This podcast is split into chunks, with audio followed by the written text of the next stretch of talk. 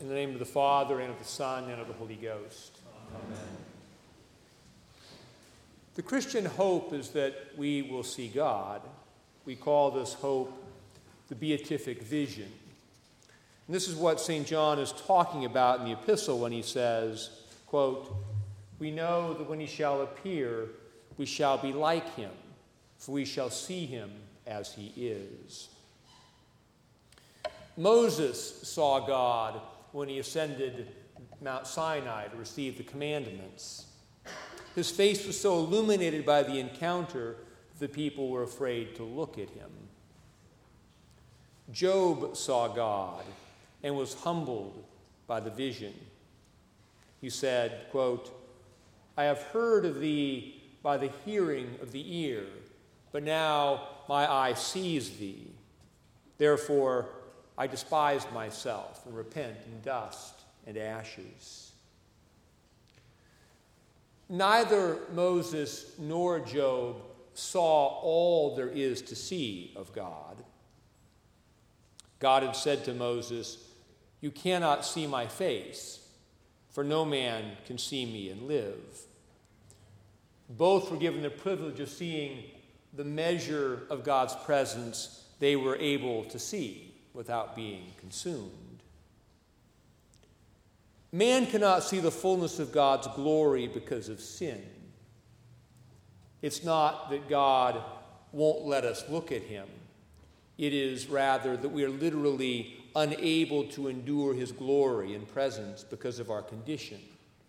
Just like we can't look at the sun without going blind or walk through fire without being burned.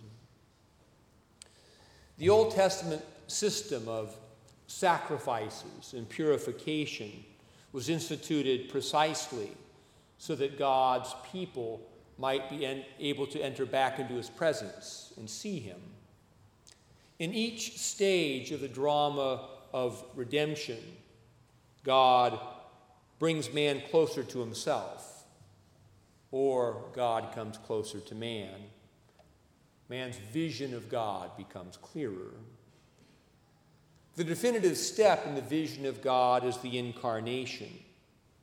In the Old Testament, God had no form. Those who saw him saw what they described as a combination of grand luminosity and rare gems. In the New Testament, the Son of God, who is the very image of God, enables us to see God in a new way. As St. John says, we beheld his glory, the glory as of the only begotten of the Father, full of grace and truth.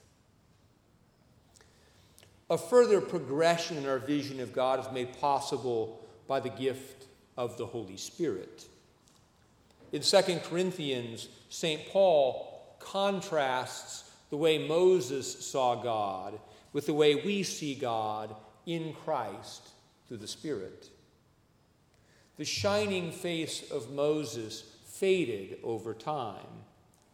His vision of God resulted in a temporary glory that did not save him from death. Our vision of God in Christ through the Spirit results in an ever increasing eternal glory. As 2 Corinthians says, quote, we all with unveiled face, beholding as in a mirror the glory of the Lord, are changed into the same image from glory to glory. We see God more clearly in Christ because our spiritual blindness has been healed. St. Paul says that the God of this world has, quote, blinded the minds of those who do not believe the first miracle performed by the risen Christ was to give the gift of sight. He explained the scriptures to the two men on the road to Emmaus. Then he took bread, blessed it, broke it, and gave it to them. And, quote, their eyes were opened and they knew him. By grace, our minds are opened to understand the scriptures. And we know Christ in the breaking of the bread. We gather around the altar to see God. Not every problem is solved, not every disease is healed yet. But as with Job, it is enough to see God and experience His presence. God gives us His wisdom and strength for the present and hope for the future. Now we are the children of God, and we know that when He appears, we shall be like Him. By grace, we see God in other people. We understand in Christ the people are not objects to be used or annoyances to be tolerated. They are made in the image of God and worthy of our time and love. By grace, we see Christ in the members of his body. Christ ministers to us through the gifts of others. And we are called to serve Christ in others, especially in the least of his brethren.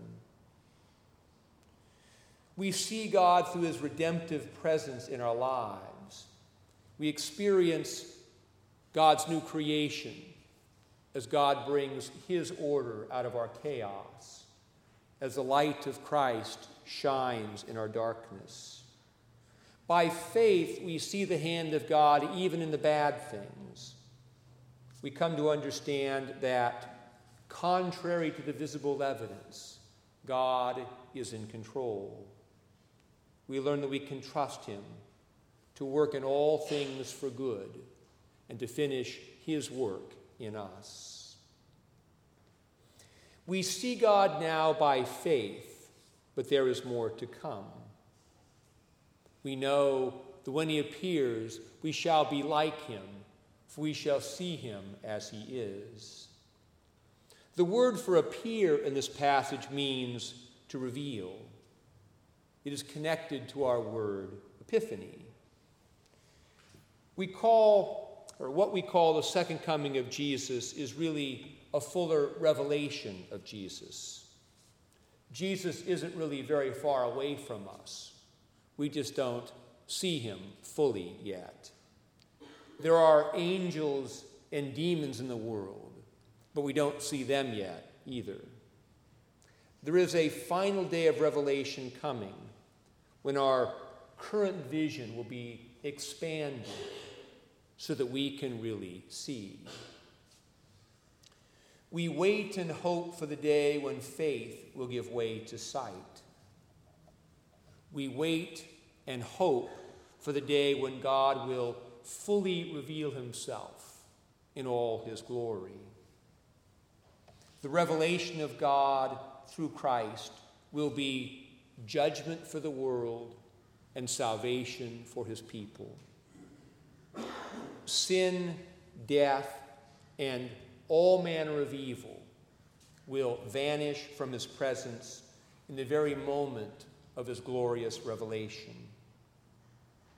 Those who belong to him, thou, those who now see and know in part, will see and know fully. Now we experience redemption as a gradual process over time.